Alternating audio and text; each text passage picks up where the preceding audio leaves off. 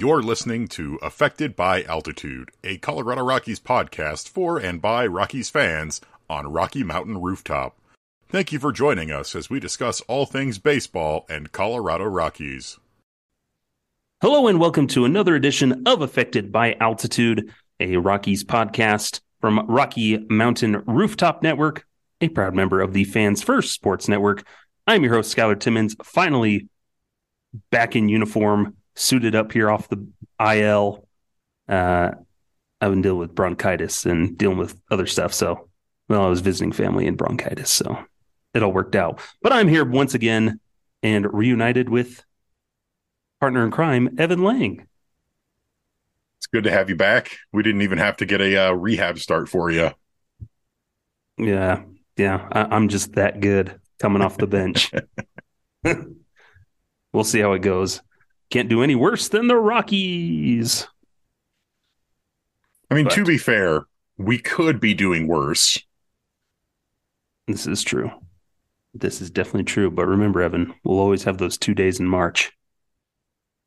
Yeah, those were the those were the days What glorious days those were. where we just came out and shut down the powerhouse Padres, won the first Two two, games. games. of the season, had the Padres fans on Twitter all in a huff, and then it all went downhill from there. It's all downhill from, From here. there. Oh man. Yeah, it's been rough going of it, but We got We always got- Yamcha'd. yeah, we've been yamcha'd significantly. Uh, but it's good to be back in action here. Uh, special thanks to Kenneth and Mario filling in quite a bit, hopping on as a duo to help you out, Evan, while I've been on the mend and doing stuff. But what's up, Evan? What's new since we've last spoken? How are you feeling on this first little bit of the season started? Uh, bad. we the the first two games had you feeling hopeful, despite the fact that you probably shouldn't have, and then we lost the second two. It's like, all right, fine, series split against the Padres, I'll take it, and then just got absolutely crushed in that two game series against the Dodgers. Come back home, barely won the home opener, and then got crushed last night by a rebuilding Washington Nationals team that has one of the lowest payrolls in baseball. Mhm. So What a way to celebrate 30 year the 30th anniversary as a team. Fun stuff. by being about as good as the 1993 team, Yeah. well, in some aspects, at least that team had some offense.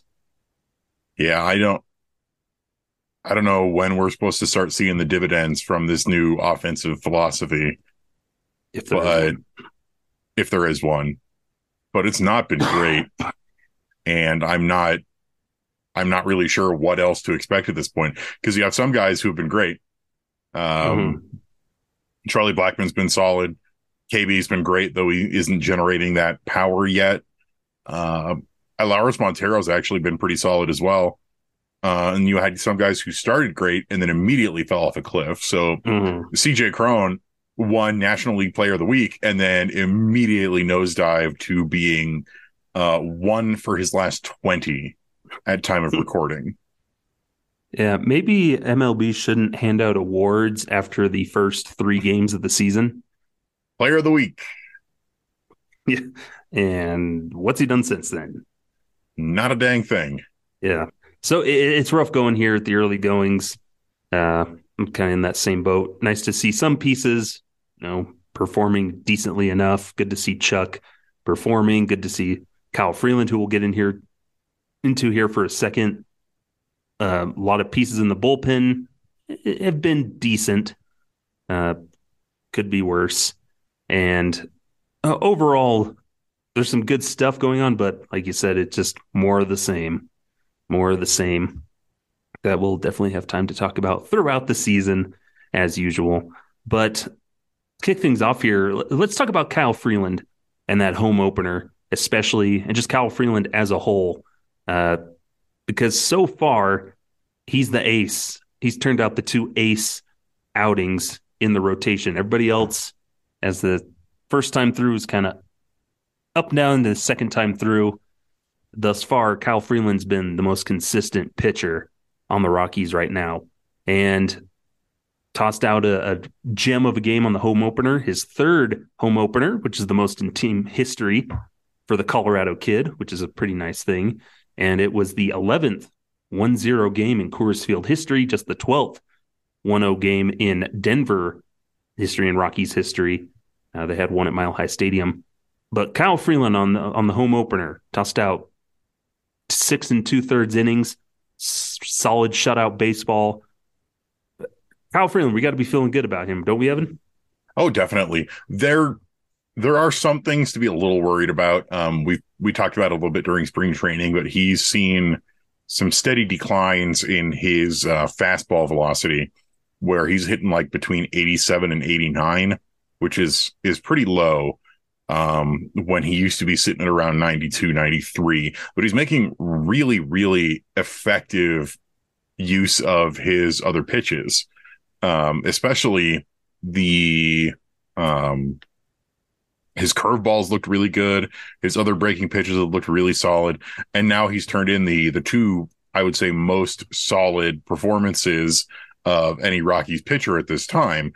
Uh, looked great in his uh, first outing of the season, but did scuffle just a little bit in his in his second outing, which was unfortunately uh, against the Dodgers. But then we have uh, Kyle Freeland come out and on that Rockies home opener, he he throws his second straight quality start, six inning plus shutout. He upped the strikeouts much more. Uh, in his first start against the Padres, he only struck out one batter, and he walked one batter. Uh, and keeping those walks to a minimum is great because in his second start, that home opener start, he only walked two batters and he struck out five.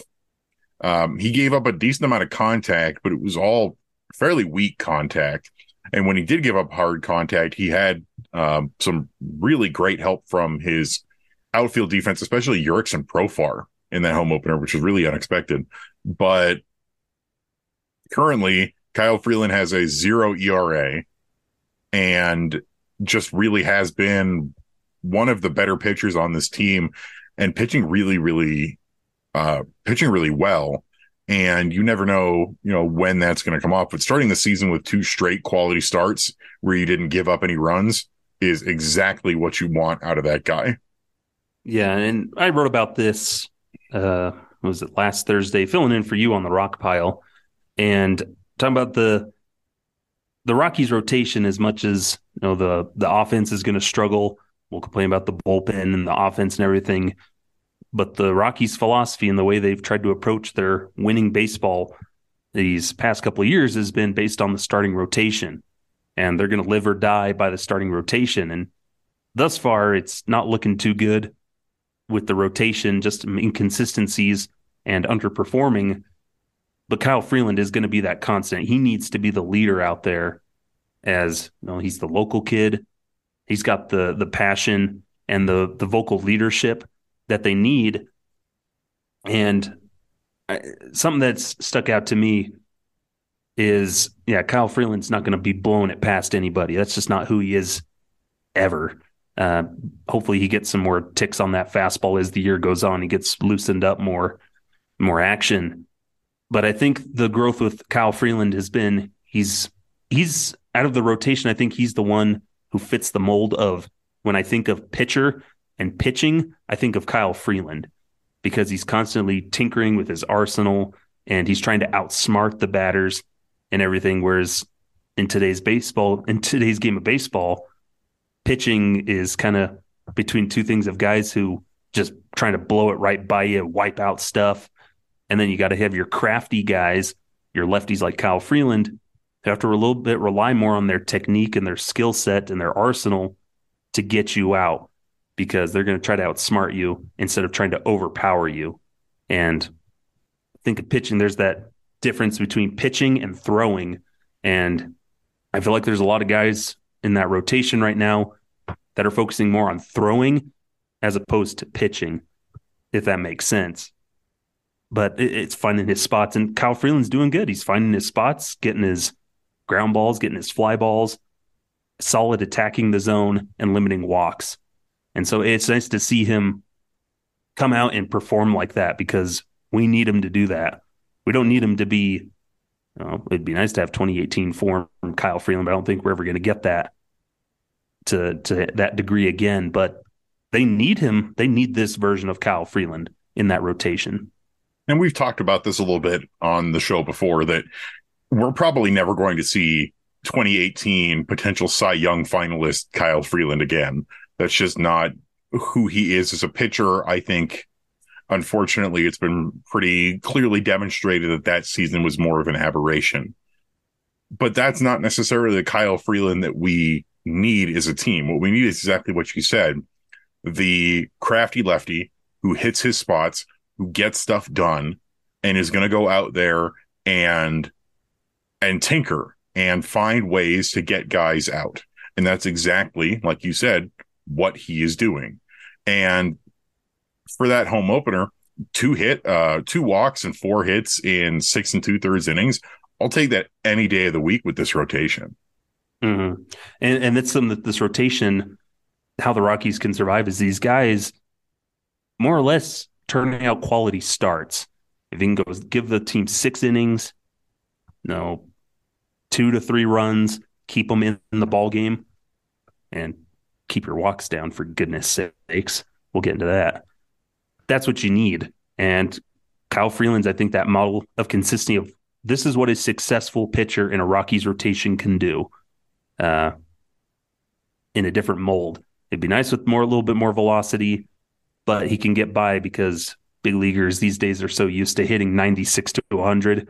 You get a guy out there throwing 87 to 89, kind of throws him off a little bit. But it, he's the leader that they need in that rotation. And oh, I, I like the comment that he had that it seems that Bill Schmidt is like Thanos with the Infinity Stones, slowly just trying to gather in Colorado born pitchers and just make them the rotation for the Rockies, which is a weird philosophy to go with strategy wise. But hey, if it works out, might as well. But yeah, the the Colorado kids in the in the pitching room have been pretty solid. Um, where Pierce Johnson has two saves, he's been he's been super solid. Um, Ty Blach overall has been not amazing, but he's been what we've needed in a long reliever, especially with him having to come in multiple times in long relief for Jose Urena, who we'll talk about a little bit more detail later. But overall, they're getting the job done with what they have in that department. So, you know, if you're getting these Colorado guys and it's working, I see no problem with that. Like, um, Case Williams from uh, Castle Rock looked pretty good in his first start of the year with the Hartford Yard Goats. Mm-hmm. And so really what it is is and we we talked about the quality starts. So far, three of our guys have at least one quality start. Kyle Freeland has two. And the other two they they don't. And it's been tough starts for them. And I want to start with Austin Gomber, who Gomber has perhaps the most at stake this season of anybody in that rotation. He's have he has to very clearly show that he is a big league starting pitcher. Mm-hmm. Uh, especially with the fact that he's one of the two remaining players left from the Nolan Arenado trade. And Gomber's first start of the season was actually not that bad. Um, he gave up the he gave up the home run, which was not great. But outside of that, he only gave up four hits and three earned runs total, had a quality start, had four strikeouts, only one walk. For your first start of the season for Gomber, especially with how much he struggled last year, that is a okay in my book. I was perfectly happy with Gomber's first start. Perfectly cromulent first start of the season for Austin Gomber. It did embiggen our hopes in him. Absolutely. But then you have the first starts and now second starts of Jose Urena and Ryan Feltner. And it's like we, it's like we talked about in the back end of this rotation, the wheels really fall off. And the worst part of it, I think so far has been Jose Urena, where he is not necessarily the number three guy, but they have him pitching in the number three spot.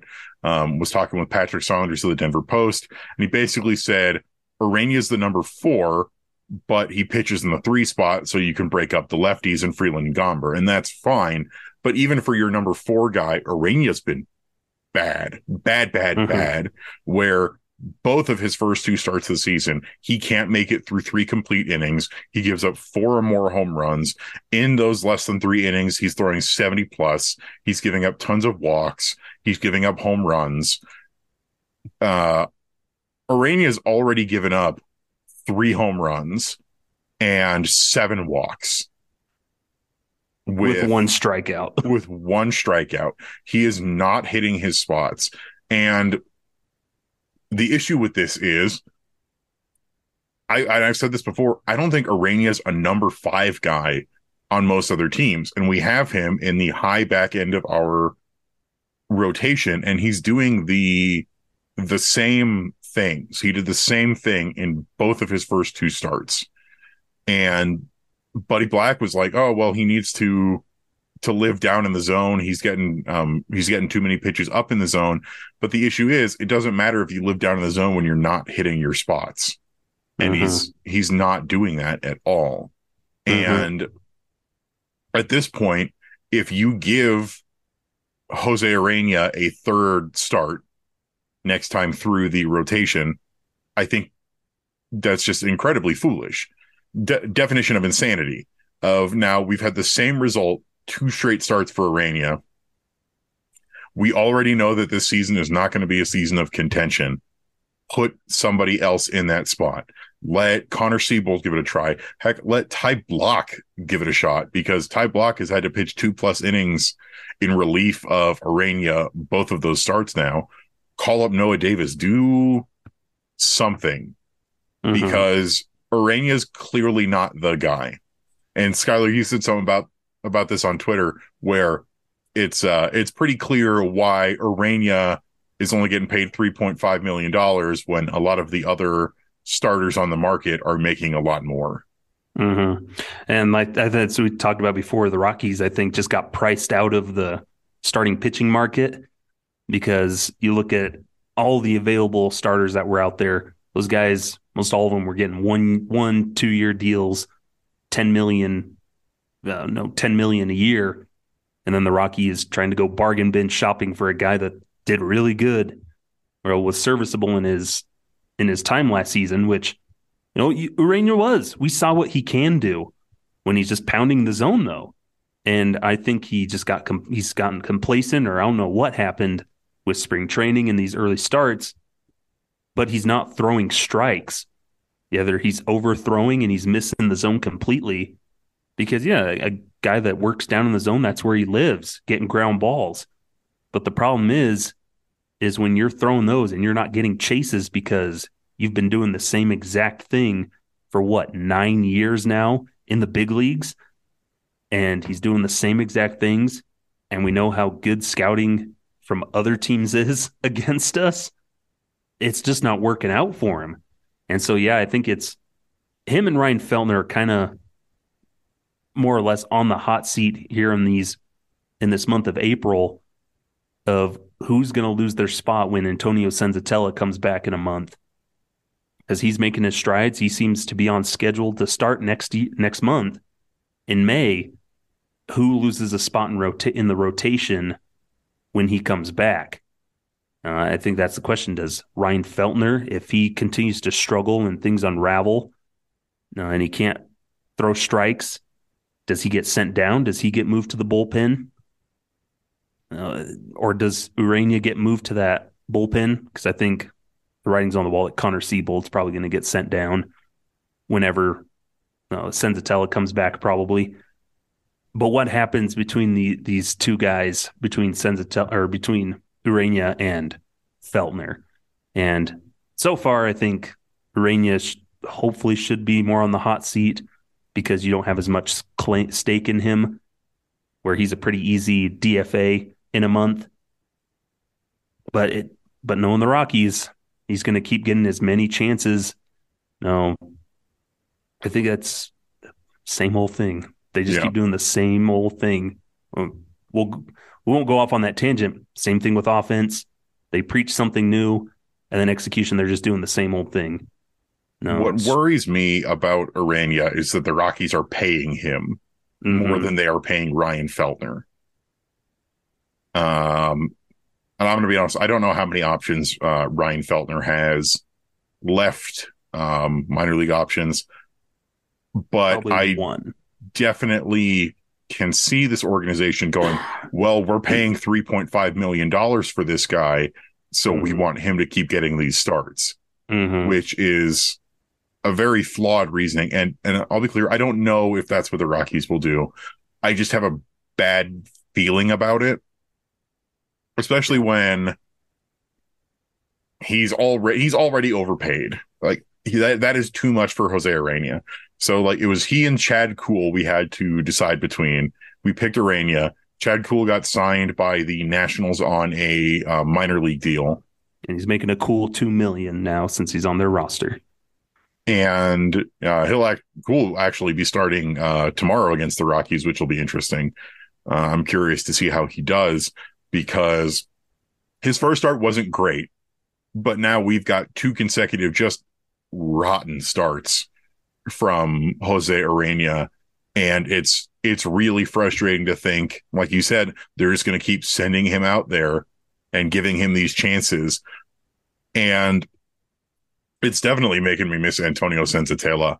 And I really hope that he's a he's a big boon for this rotation when he comes back. Because without Urena, for me, the rotation is pretty obvious where it is Ermon, Kyle, Senzi, Gomber, you still have that righty splitting up the two lefties. And then I would still say Feltner in the number five spot because this has got to be a really big evaluation year for Ryan Feltner, where it's the same as Austin Gomber. It's time to time to put up your dukes and see what you got. Versus we know what we've got in Jose Urena, and what we've got isn't particularly good. Uh-huh. And I wonder if one thing that they should maybe do is, you know, skip over Urena, then not have to run him out every fifth day. And saw some people throwing this out on Twitter. Skip him for his next start. You know, let Connor Seabold pitch, who's barely done anything since the season started, which isn't a good sign for him because we know what's going to happen when he does come out for some extended time. He's probably going to get lit up, and then everybody will throw up their hands. Rockies are like, oh, he's not good enough, so let's send him down when you don't give him an opportunity. But maybe skip over him. Somebody's got to do something with this team because they're just doing the same old thing. And that pitching rotation, the Rockies did nothing to really to address it. And we all knew it was a weakness going into the season again, and nothing's changed with that. And that's just rough to see and kind of frustrating for all of us because they spent all that time trying to focus on the offense, on the bullpen, but then they didn't address the one thing that really needed some needed a boost in that starting rotation. And Jose Urena was not the answer. He was a good fill in last year. He was not a good fill in for a team that thinks that they can contend in 2023 in some capacity. No, it's rough. I'm Yeah, trying not to get super angry about it, but it's hard not to. And with with Connor Seabold, he has one appearance. And it wasn't a great appearance. Like, I'll be honest with that. But he came in and I think it was April 3rd where it was already a disaster. The game had absolutely turned into a total disaster.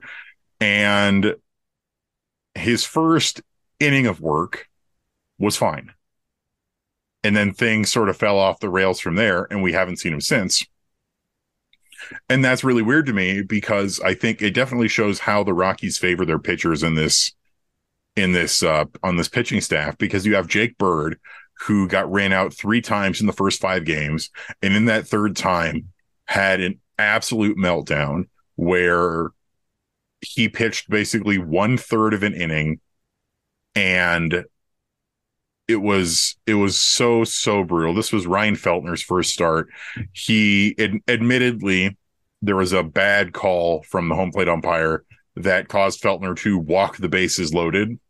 Mm-hmm. Um, and it, it should have been a strikeout. That should have been the end of an end of the inning. Into the Fine. inning with stranding Freddie Freeman at second. But then to get that third out with the bases loaded, they sent out Jake Bird, who just completely imploded. And they left him out there and he faced multiple batters. And I kept wondering, it's like this game is lost. It's the the third game of the season and you have an off day after tomorrow. Why is he still out there? Just put somebody else in. And after that complete implosion, uh, Jake Bird's had several more outings and he's been fine. So like we know that it's not necessarily a huge issue, but that was a bad outing versus Connor Seabold, same day, bad outing. We haven't seen him since. Mm-hmm.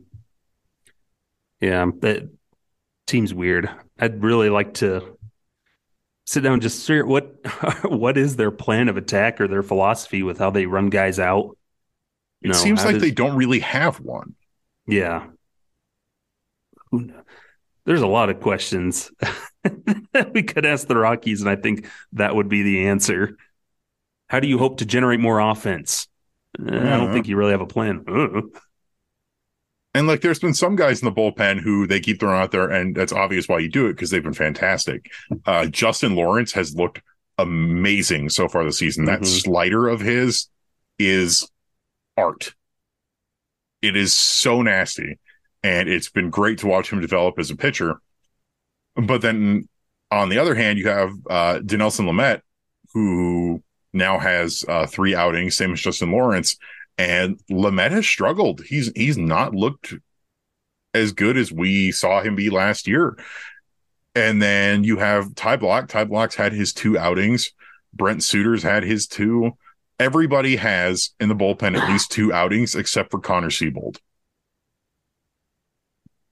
And that is really odd because this is a guy who you liked enough to obtain and you liked enough to put on the opening day roster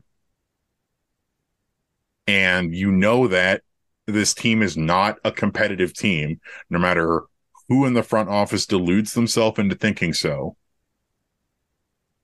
So why is he not out there at all? Mm-hmm. Like, if they're trying to hold on to, he's the emergency, you know, the emergency starter to save our other arms, get eat up some innings.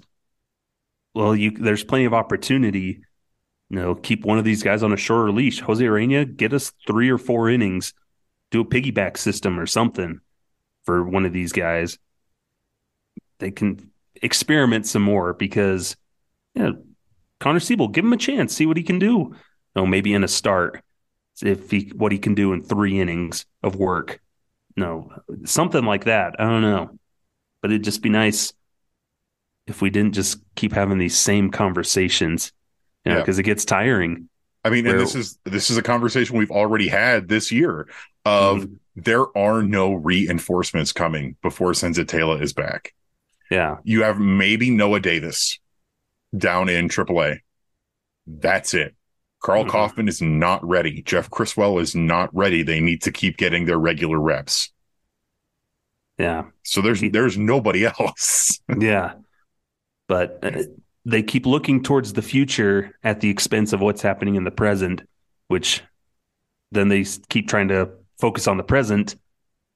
They're, I don't know what their perception of time is or how they view the timeline of life because it's just all over the place. It's something. And it's like, you know, it, it's kind of funny because it's very clear the Rockies have a very skewed perception of time not only based reality. on this, but also like how they look at their past and their future as an organization. Mm-hmm. like the the sections of time that they very clearly favor in the organizational history over others.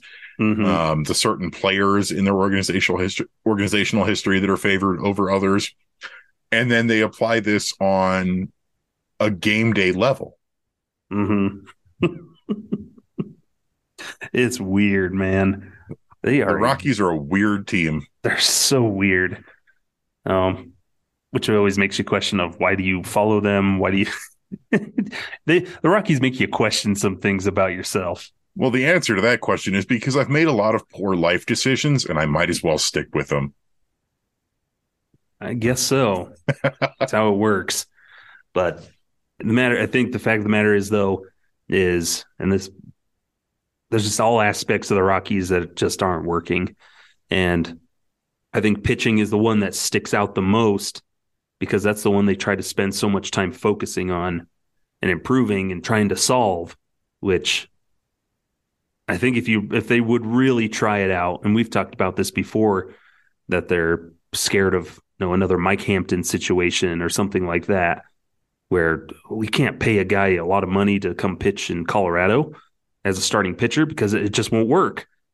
But if they would, I think, try harder with the development and studying and uh, with our analytics and really get into the the root of the problem of how do you pitch for the Colorado Rockies? How do we build and develop successful pitching? Not just because they started the season on the road, so we can't blame Coors Field effect there. And we just had Kyle Freeland throw one, throw six and two thirds shutout innings at home for a 1 0 win. We know it's possible. And I think they use that no fear of spending that money, that commitment to a guy, and then are afraid and keep using Coors Field and altitude as an excuse for pitching, which I yeah. think if they try hard enough, they could figure it out. Because look what Josiah Gray and Mackenzie Gore just barely did. Both looked fantastic. And I have a hot take because you brought it up. I think the Rockies gave up too soon on Mike Hampton. Yeah. I, because, you, you need to give him, he needed at least three like three to four years him, of uh, that deal. Give him some more of that deal because he never really even had the time to acclimate to pitching at altitude. And you combine that with the fact that it's the very early days of analytics, and you know that the Rockies are late adopters to that kind of thing, where you could have been working on with Mike Hampton, reconfiguring his approach. Mm-hmm. And seeing what you can do to make him successful. Mike Hampton was an all star with the Rockies. People forget that he wasn't in his first year that bad. And his second year, not great, fine. But you signed him to a huge deal for a long period of time and gave up after two years. Mm-hmm. And that one transaction has colored how the Rockies do things from a pitching standpoint for over 20 years now. Mm-hmm. Yeah, I think that's a lot of things. They give up on guys way too quick. You know, they rush them into things and they immediately regret it. I think of Drew Pomeranz. I was excited about Pomeranz, and I think he kind of got rushed up a little too quick, and then they gave up on him too soon after that, and then that turned into Brett Anderson and that weird rabbit hole of trades. You could even say the same thing of Darryl Kile, mm-hmm. where they gave up on they signed him and then they gave up on him very very quickly. Mm-hmm. and you see them give up on prospects or have guys that fall out of favor. And it's so bizarre. It's so bizarre the way this team conducts itself. Because like every team is going to say all right i think it's time to give up on this guy but I feel like the Rockies' measurements for giving up on a guy and how often they seem to do it are very strange. Mm-hmm. It's a little inconsistent of who's getting given up on, you know, because we look at Jose Urena. I don't think they're giving up on him. Well, it's even like last year they had seemed to give up on Austin Gomber because mm-hmm. he it wasn't that far into the season when they took away his rotation spot and they gave it to Jose Urena. Mm-hmm when that was another year last year where there were no expectations for this team. And you could have just worked it out and seen what happened with Gomber. Mm-hmm. And, or like tandem the two, like we were saying, oh, maybe we don't need to roll him out every single fifth day. These guys can kind of piggyback off each other. Okay, you're going to start this this time around. You're going to work out of the bullpen this day. Yeah, absolutely. Then, you know, flip flop that way, kind of a pseudo six man rotation. You could even Something do an like actual six man rotation. Uh, I don't know if, if our starters could hold that up for a bullpen though. You never we- know. But Harold Castro get more relief appearances, turn him into a two way player. it'd be it'd be interesting at least. Like that's the something. thing is when the Rockies are doing the same thing again and again, it's not particularly interesting. But if they did something really wacky, like uh, hey, Harold Castro is going to be a two way player now. Okay, Let's I'm down. do. I'll watch that. Let's do it. You want to get nuts? Come on, let's get nuts. the Rockies pitching needs to become Michael Keaton and Batman, or just Michael Keaton in general. I don't know. It's this this team is weird and frustrating, and it's been a weird and frustrating first couple first couple games. hmm And we'll have plenty more conversations like this throughout the season, probably. But man, what what a sign of the times. We're in what the third regular season episode of the season, and we're already having conversations like this. Ugh. It Fun do be like that sometimes. Oh man. Anyways, we're gonna go ahead and take a quick break here, and then when we come back, we'll talk about our new buddy in the outfield, Jurickson Profar, and then we'll uh, continue talking about some of the Rockies' 30th anniversary plans that they announced at the beginning of the year, and whatever else comes to mind. So don't go anywhere. We'll be right back.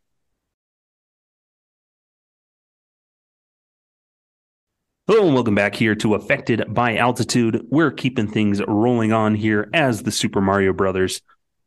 Uh, you can call us on the double. You'll be hooked on the brothers. Anyways, do the Mario, Evan. I just don't even know what to say to that. Like that was not a reference I was expecting to come up in a podcast recording today. I got Mario on the brain. Anyways, So we're gonna swing our arms from side to side. Come on. It, it's time. Go do the Mario. All together now. Take Do the one, Mario. Take one step, and then again. Let's do the Mario all together now. Do do do do. Anyways, let, let's get back into talking some baseball here because I could sit and talk Mario Brother references all day. Give us a new Uh, Mario baseball game. Oh man, there's a rumor that there is one being made, Evan, and I want it. Please. I need it. Two of the most fun baseball games you will ever play. Absolutely. To this day, I still play against my nephew on the uh, on his on Mario Super Sluggers, the Wii one, and that little jerk cheats so much so much at that game. But you have, but you have to let him do it. Oh, because he's a child. he's he's almost 13 years old and he still beats me. Oh, then no excuse. Yeah, little, little punk cheats. I know it. I know he does. He does something. He cheats. It's rigged. Anyways, he makes you. rigged. He makes you use the uh, third party controller. oh man, Uh, he cheats. I just know he does somehow, some way. I don't know how he does it, but he does. If Anyways, you're if you're listening, Skyler's nephew, stop being such a cheater.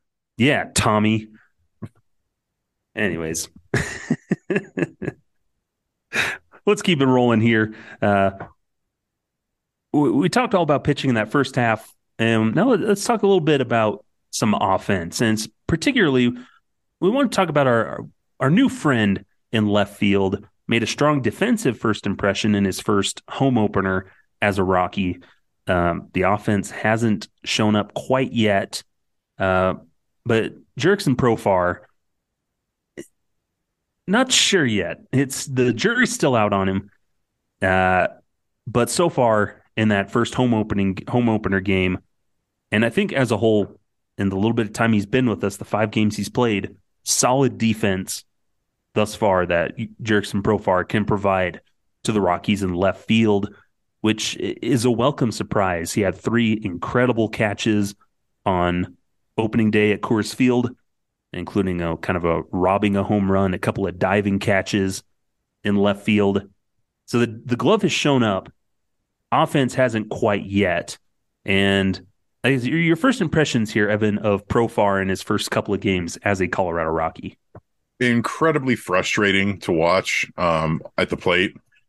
It's I'm trying not to jump the gun too much because I know that um, outside of playing for Team Netherlands in the World Baseball Classic, Profar basically had no spring mm-hmm. because he hadn't been signed.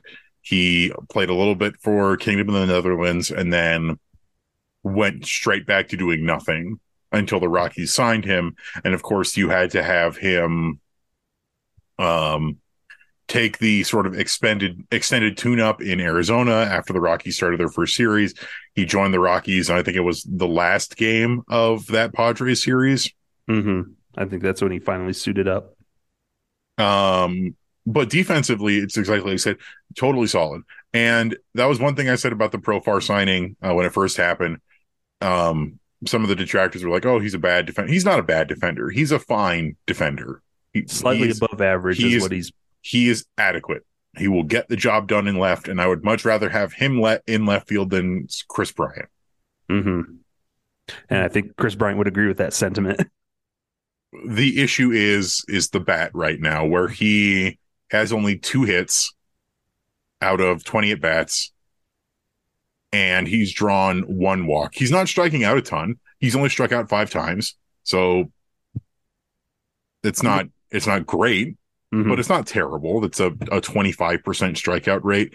That's better than uh, like Ryan McMahon right now, who's who's been striking out a lot. But he's hitting 100, 143, 100, and has an OPS plus of negative 33 right now.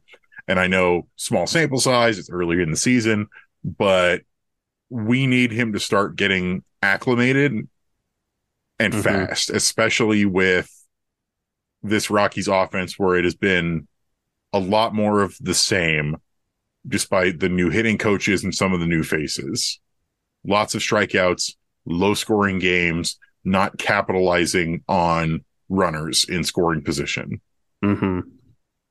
Yeah, and like we said, I think Profar needs to have, just have the benefit of the doubt for now, uh, because like I said, it's only twenty at bats played four games in the World Baseball Classic, and then a couple of minor league games oh, in in spring camp in the minor league camp to to end March, and then join the Rockies on the road. And so he's I think he's still just getting acclimated, but you know, if he's still hitting like this, you know, early part of May, that's when we're going to start having problems, I think. And as of today on this recording, April 8th, on this Saturday that we're recording in the afternoon. He's not in the starting lineup. Looks like Harold Castro will get the start out in left field. But I, I think Profar, once he gets more acclimated and kind of ingrained into the team, because uh, he is the new guy that just kind of randomly showed up, so he hasn't you know, acclimated everybody. But I think once he gets comfortable, those hits will start coming a little bit more because he does have that useful bat. He's got the power potential in it, a switch hitter. Like, and that good sign.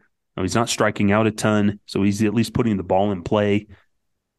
Hopefully, those things will start getting a little bit better once he gets a little bit more adjusted and you know warmed up to the season.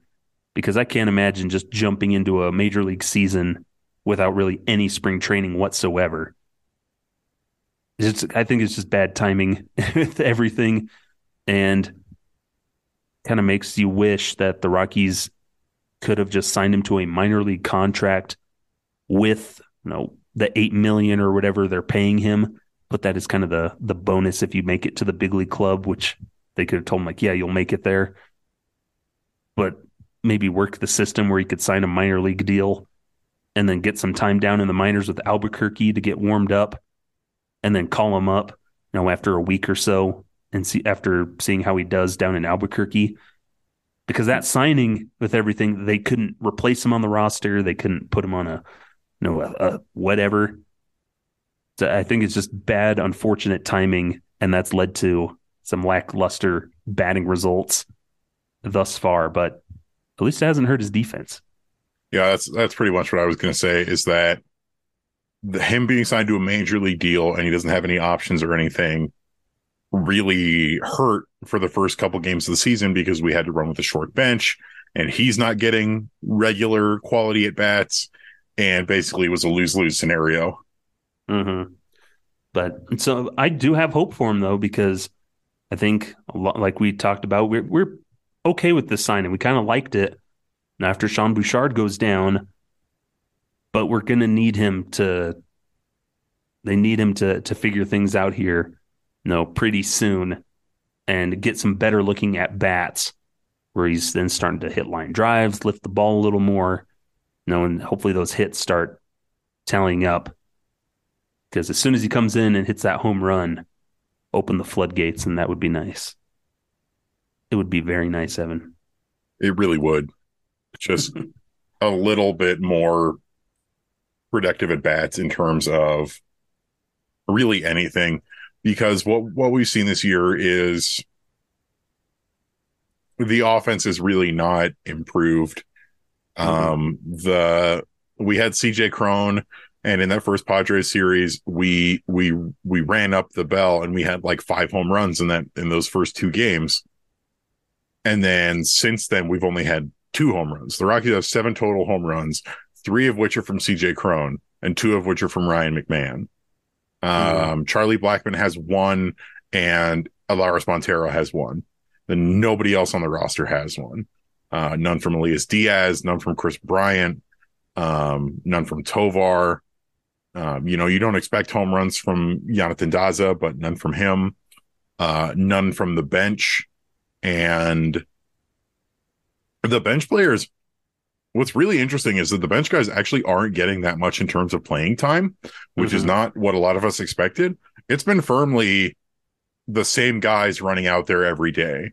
Uh, Mike Moustakas only has 10 plate appearances. Uh, Alan Trejo only has six, and Brian Serven only has 2 mm-hmm.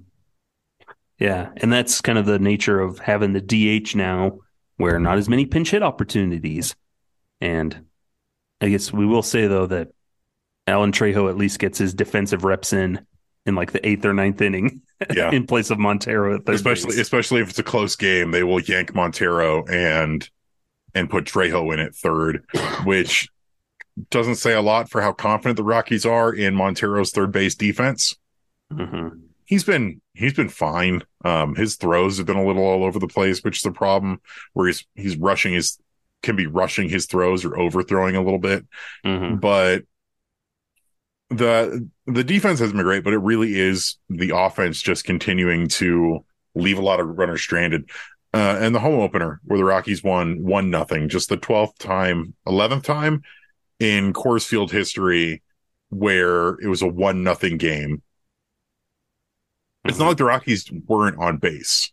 They had nine hits and multiple walks and they just yeah. did not accomplish anything. Yeah, I think that's the big thing is it's just the the lack of execution in those big spots. And I think there's a thing showing that the Rockies are really at the bottom of the league and they're not walking as much, they're striking out more than everybody, they're chasing a ton more than everybody else. Problems that we thought Hensley Meulens was know addressing in spring training they talked about the fundamentals and we could see some of those dividends in in spring training. But then as soon as the season started after those first couple of games it seems all that philosophy and new hitting philosophy and and you know preaching and everything has just gone out the window and they're just back to their same old method of hitting which is just go up there and try to hit the ball you know swing it whatever and try to make contact. And for a lot of those guys, we're seeing guys like Kris Bryant, who's on an eight game hitting streak to start the season, has a hit in every single game. That's the longest, longest of his career. Him and Charlie Blackmon are throwing out some really good professional at bats, which are good to see. But then everybody else is just kind of go up there free swinging as normal. It's as if Dave Magadan's still down there in the in the dugout. Yeah, and it, it doesn't help when uh, Jonathan Daza is striking out more than expected. And um, Ezequiel Tovar, his bat's really just not acclimated yet to the big league level. And he's one of those guys where, you know, they're letting the rookie play and defensively he's been super solid. It's just letting his his bat continue to develop and they're giving him regular at bats, which is which is great. It's exactly what you want. Um, Tovar is again starting in at short today. He's, I think, started all but one game at shortstop so far this season. Mm-hmm. But you combine that with the fact that pretty much everybody on this team has seven or more strikeouts, except for Jurickson Profar, who has like eight or more less plate appearances than most of the other guys on the team, and Charlie Blackmon. Mm-hmm. Charlie Blackmon is the lowest strikeout total on the team right now in terms of starters with three. And then Profar has five. Everybody else has seven plus. And I know it's it's early. We're in the not even the second really full week of the season. But we need to start seeing something. Yeah, they, they've got to clean things up because this offense, it, we we want that offense to get back to what it was. Oh, I think a lot of us are just sick of them struggling to put runs up or putting runs up too late when it's already lost. Uh, yesterday, or in their first in that game against the Nationals, they they crawled back, but it's just too late and running out of time. As then the Nationals tack on a couple more and, and run away with it. So it's you need the pitching and the offense to come together at the same time. That's been a problem for 30 plus years with them is just no balance. When there's good pitching, hitting's awful, and you end up with a one nothing victory at Coors Field. Pitching's terrible. You put up five, six runs, but you still lose the game. Yeah. So, and in that in that home opener, the pitching was excellent. Kyle Freeland was excellent. Justin Lawrence was excellent. And then you had um, you had Pierce Johnson come in and get a save with two strikeouts. Really, really solid pitching. And then you just couldn't deliver when it came to when it came to the offense. Mm-hmm. But you know, all unfortunately, and I hate to say it, all we can really do is wait and see because it is so earlier in the season that you have to give them some time to turn things around but mm-hmm. it's the same thing we said that if if this kind of thing is still going or going on when we get to May, we're in trouble. Yeah. Like you got to figure out a way to find that balance in that offense because you can't go through streaky things like CJ Cron gets off to a bombastic start to start the season and then goes one for 20 something the next week. No, eh, that's not good. You need, and we need, you we don't want to push it all on Kris Bryant, but we need him to start hitting with a little bit more power. We need a little more power out of the lineup, less strikeouts, more balls in play, and then execute with guys in scoring position. Stop stranding them out there. They're lonely. They want to come home. Stop stranding them out there. Man. And this was, it's very, very similar to how things were last year, where the Rockies had one of the best batting team batting averages in the league mm-hmm. and one of the worst scoring offenses in the league. And we're at a point right now where today, April 8th, Rockies have a run differential of negative 14. Woo. That uh that's not good. Recipe for success. So we need to figure something out. Yeah. Because it's very disheartening when you see the offenses of other teams and what they're able to accomplish against us and you just think, man, I wish we could be doing that. I wish we could have a guy hitting two triples in a game. The Rockies have given up two triples to the same guy twice now this season already. James Outman in Los Angeles, and then uh, CJ Abrams had two triples in last night's game. I've never seen that happen before. It's like when Trea Turner or Will or Wil Myers just kept destroying us at Coors Field or Trea Turner keeps hitting cycles against us. And what what's really frustrating is that we're seeing other offenses of teams who are expected to be in the in the doldrums like us. Mm-hmm. And they've been pretty fun to watch. Uh, the Pittsburgh Pirates are off to a really fun start this season, and they're you know expected to be bottom dwellers just like we are. Connor Joe had uh, like a four hit game where three of those hits were doubles with Pittsburgh, and they've got guys like Bryan Reynolds. Um, Mhm. And then even look at the Nationals. The Nationals are a, a rebuilding team with an extremely low payroll, and look at what they did to us last night, where they just they clobbered us. And yeah, a lot of that has to do with the pitching performance of Jose Urena and parts of the bullpen, where we gave up 19 hits to the Nationals, which is too many. Uh, but they scored 10 runs on us, and we scored five runs, but more than half of those runs didn't come until when the game was already winding down. Mm-hmm.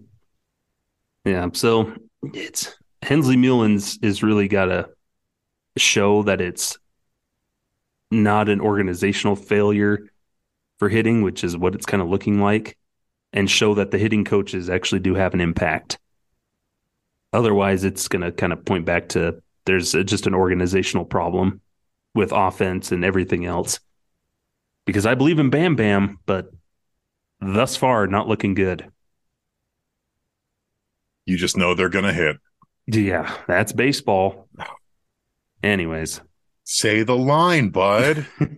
that was a very, very good reference there from Evan on Twitter. I Uh, thought you'd get a kick out of that one. It, it worked so perfectly because then I watched the clip of Bud Black's press game conference and he says that. I'm like, oh, man. I love Buddy Black, but I am so tired of of especially after a bad performance by somebody going him going, "Oh, that's baseball." Do we have a t shirt of that yet? Has anybody made a t shirt? We could make a T-shirt for that. That could be our uh, first bit of, Com- coming soon to the Rocky Mountain Rooftop Store. That's baseball. yeah, we need to start making merch. That would be sweet. I'd wear a t shirt that's just him shrugging like that's baseball. Anyways, uh, before we wrap up here, last thing we want to talk about, uh, like we've talked about, this is the Rockies' 30th anniversary this season. Uh, I'm glad to say I'm younger than the Rockies. I'm not I'm at least three years younger. whippersnapper. Yes, with the body of a 75 year old. And, but uh, this is something we talked about earlier in the, in during like spring training stuff that it didn't seem like the Rockies had many plans for their 30th anniversary because we saw what the Marlins were doing with, you know, flashback Fridays. They wear their old Florida Marlins uniforms, which Oh, look fantastic so good. and then they're having alumni, you know, every Friday home game throughout the season. It's not just bits and pieces that 30 no or throughout the season they'll have their their alumni coming in all this special flashback Friday stuff. Rockies finally announced something March 29th. And they announced their plans throughout the season, which is it's kind of barren, but at least they're doing trying to do something It's where better than nothing because for so Mm-hmm. much of that off season, they gave us nothing. Yeah. And from what it says, they will have Rockies alumni will be invited back for a series of games throughout the season. Each game will celebrate the alumni's contributions to Rockies history with a pregame recognition, video and content highlights, and 30th anniversary themed giveaway items. And then they were very excited that there will be a drone show August 19th to celebrate 30th anniversary. But I'll kind of run down this list here for you, Evan. Uh, Sunday, April 9th, they just having their 30th anniversary of the first Rockies home game in Colorado. Uh, I wrote about that game over on Purple Row about Bryn Smith throwing a gem at 37 years old. Uh, then the next thing isn't until Sunday, May 28th, where they will have Brad Hawpe, Jason Jennings, and Ubaldo Jimenez uh, scheduled to appear, giving away a baseball card set, 30th anniversary. Then it's June 11th. Aaron Cook and Clint Hurdle will be the alumni, and they're giving away a 30th anniversary trucker hat. Then Sunday, July 30th, Pedro Astacio, Jorge De La Rosa, and Carlos Gonzalez with a cargo snapback hat. Then Saturday, August 19th will be Todd Helton Day, more or less. That's going to be the good promotional item, Evan. I think it's a 30th anniversary Todd Helton jersey. And it's a black vest jersey, a jersey yeah. that the Rockies don't wear anymore for some reason, despite having an open slot in their uniform rotation. Bring the vest back. Yeah. Do something. Bring black back. Come back in black. And then uh Saturday, September 16th is the last thing they have on their schedule where it's the Blake Street Bombers, Dante Bichette, Ellis Burks, Vinny Castilla, and Larry Walker. Fortunately, the big cat doesn't look like he's scheduled to appear. Maybe that could change. Who knows? That's at the end of the year, and they don't know what they're giving away that day yet. But it's good that they're doing something, but it's it's just disappointing that it's so spread out over the course of the season. Yeah, they could be doing so much more. There's there are some really cool things. Like some of these guys that we're getting to see are guys that we we don't normally get to see. Mm-hmm. Um, Ellis Burks is Ellis Burks getting a shout out on that last day on Blake Street Bombers Day. That's really cool because I often refer to Ellis as as one of the forgotten Blake Street Bombers, where you ask who are the Bombers, and he's usually the guy that gets left out. Uh, yeah. I am I am bummed that um, no Big Cat on that day, but since he's retired, Big Cat's been fairly reclusive. Um, he doesn't make a ton of public appearances. I think he just likes being at home with his family, which fine, I'm totally fine with. Um. Having Cookie come out and DLR and Pedro Astacio, those are all really cool. And then uh, Jason Jennings uh, making an alumni appearance is also really cool. Is he's a guy that doesn't really get talked about anymore, but the first and only Rockies player to win the Rookie of the Year award. Mm-hmm. Yeah. Uh, what are there any other omissions on these that no maybe things could change and guys can show up they you know these alumni appearances are subject to change so i'm sure there'll be some changes in there but of that initial list, uh, who do you wish would show up or could get an appearance? I'd like to get some guys from that 1993 team. Mm-hmm. Like, not even doesn't even have to be huge names, but like Jayhawk Owen still lives in Colorado. Mm-hmm. That could be cool. Or uh, Swift, Ruffin, Nied, or even what I would have loved to see is a Don Baylor day. And I've said oh, this yeah. before that the Rockies need to celebrate their first ever skipper, Don Baylor, way more. And I think that they need to retire his number. But I don't know if they need to retire his number, but you know, just honor him. Yeah, put up put up his initials, like yeah, the the plaque thing up with the with the KSM thing.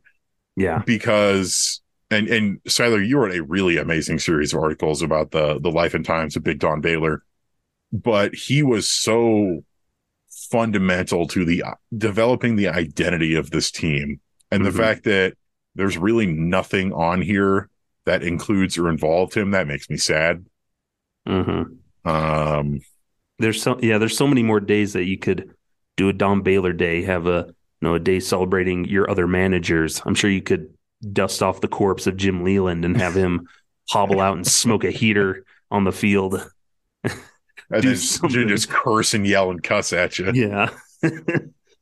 just give it, give him a mic and let him go wild. just have the nerve to say something. but, have y'all arrested for impersonating a baseball team. Yeah. but I think expanded out more. No, having more of those days. No, a 95 day. Have bring back as many of or and they'll celebrate the 95 team, see how many could come, because I'm sure a lot of those guys would. They're not doing much, I would think. no, Kurt Leskanic, a lot of these guys, what are they doing right now? Bring them in, celebrate the 07 team. Plenty of guys come in. We love talking about them. That seemed the Rockies love talking about them. Bring some of those guys in. Oh, the 09 team. I, I wish we could see Matt Holliday come back you know, Garrett Atkins.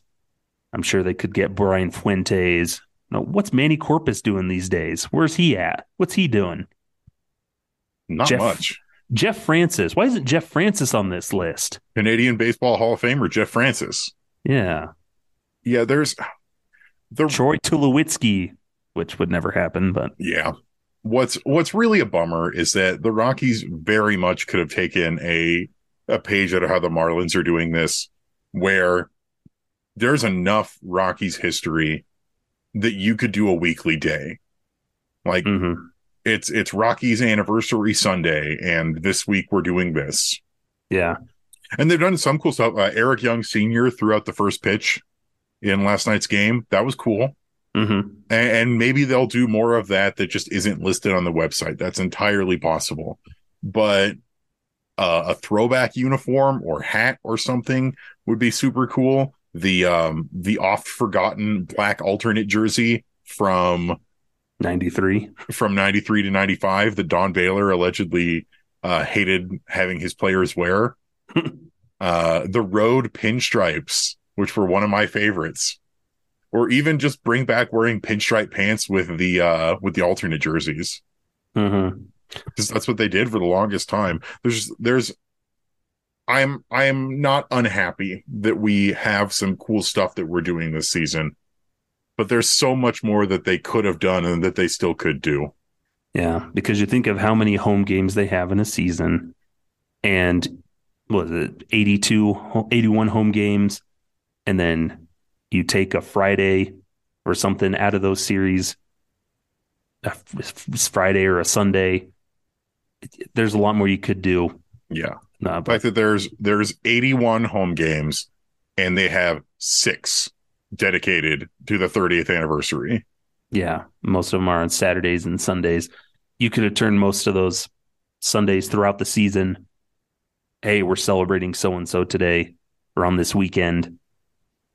Uh, it, there's a lot more you could do. Throw in maybe, hopefully, maybe they do throw in more days. No, here's Matt Holliday and Ryan Spilborghs. I mean, it's know. it's entirely possible because every now and then we see them add things to the promotional calendar throughout the actual regular season.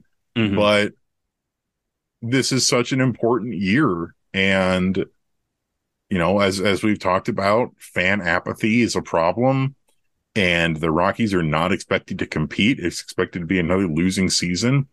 You need to hype up the 30th anniversary as much as you possibly can. Mm-hmm. And get those get those guys to come into the get people into the ballpark somehow. Exactly. Know, because you're going to get a lot of visiting fans. You got to get the homers in there somehow. Uh, whatnot. Like Nolan Arenado is coming back this coming week or whenever with the Cardinals. I'm sure they'll do something there. Uh, celebrate Arenado or something. But eh, there's so much more in that history to celebrate. And it goes back to like we've talked about before. Just get a Hall of Fame. Do something like that. A purple jacket club. Something. We saw the Marlin or the Rays just recently. They inducted Don Zimmer into a into the Rays Hall of Fame. And I think they just barely made their Hall of Fame this year, didn't they? This is the first year. Yeah. And they're younger than us. Yeah, it's um is it their 25th anniversary this year? Yeah, probably something like that. Don Zimmer was our bench coach. Put him in our Hall of Fame. Even highlight some really weird stuff. Ken Griffey Sr. was a member of the Rockies coaching staff at one point. Mm-hmm. Bring back both Sandy Alomars. So much they could do. But, oh well. Do an old timers game. Man, that would be fun. That would be a blast. They'd never do it. But man, that would be fun. And that would go into like a Hall of Fame weekend type of thing. Yeah. Like um but man, wouldn't you kill to watch Larry Walker, Dante Bichette, Vinny Castilla, Ellis Burks, and since you're not going to get Big Cat, Walt Weiss, somebody, and they all suit up in uniform and play a game of Rockies baseball at Coors Field. How cool would that be? Or have them do like a, a home run derby type of thing. Old, I would raise money for charity that way. I would adore an old timers home run derby because we know Vinny can still crank that ball. hmm Yeah, I'm sure most of those guys could. But something like that. Always so much more they could do. But what can we do, unfortunately? But at least they're doing something. I think that's the moral of our story. Yeah. They're doing something. It'll be cool to to look back on those some nice dates. Hopefully, nice. Just celebrate some of those guys, and hopefully, some more can hop on throughout the year too. Videos, other appearances from the Rockies, even if they're not showing up on a game day. No, they had videos from spring training of Matt Belisle and Brian Fuentes working with guys and talking about their time with the Rockies. Uh, lots of other fun stuff. Pedro but, Astacio is a full time coach with the organization down in the Dominican. Yeah, so uh, he's he's got that and everything. But another helpful way to celebrate the Rockies as we close things out. Here's some little promotion tags now. Uh, be sure to check out every Rocky ever, our new podcast here at Rocky Mountain Rooftop, hosted by myself and my brother Dustin. Uh, we had our first episode. It was just us kind of introducing ourselves. But our first episode coming out this Wednesday. So the Monday, the Wednesday after you're hearing this episode on Monday, will be our first official episode. And we're talking to the big cat himself, Andres Galarraga. And it's a fun conversation. My brother definitely geeks out about him a little bit. You know, it's it's it's a fun conversation and, and fun to look back on these guys and how good some of these guys were. So you can always pay attention to that. Uh, be on the lookout for that. Uh, Evan, where can the folks find you? Uh, so you can find me on Twitter at, at Evan underscore Lang two seven. I would love to hear from you. Uh, I also am doing the Thursday rock piles most of the time over on Purple Row. Um, over on our YouTube channel, and we post these on our Twitter, which is at Rocky Mountain Rooftop. That's R O C K Y M T N R O O F T O P. Uh, I've been trying out something a little new where I'm doing 60 seconds or less little blurts of news via the YouTube Shorts format. Um, unfortunately, I had to take a week off from that this week, just having a lot going on, but um, I'm going to try and get those going again this week. You can also find us the official Affected by Altitude Twitter account, which is at Altitude Effect. And Skyler, where can we find you at? You can find me at sideline underscore crowd and then writing my Wednesday rock piles. And yeah, and be sure to follow us all on social media. Be sure to like and subscribe this with this video if you're watching it on YouTube, and hit the bell so you get the notifications. Do we have any YouTube sponsors, Evan? Oh, no way. we don't have any of that sweet money yet. Anyways, but that's going to do it here for this edition of Affected by Altitude. Thank you, as always, for joining us. And until next time, Evan, hit him with it. Farewell. HelloFresh sponsor us. Raycon, please. Raycon, please. Was it Manscaped? Dr. Squatch. What on you made that last one up. What? Dr. Oh, Squatch? Squatch? Yeah, with all those soaps and stuff. Smell uh-huh. like a man.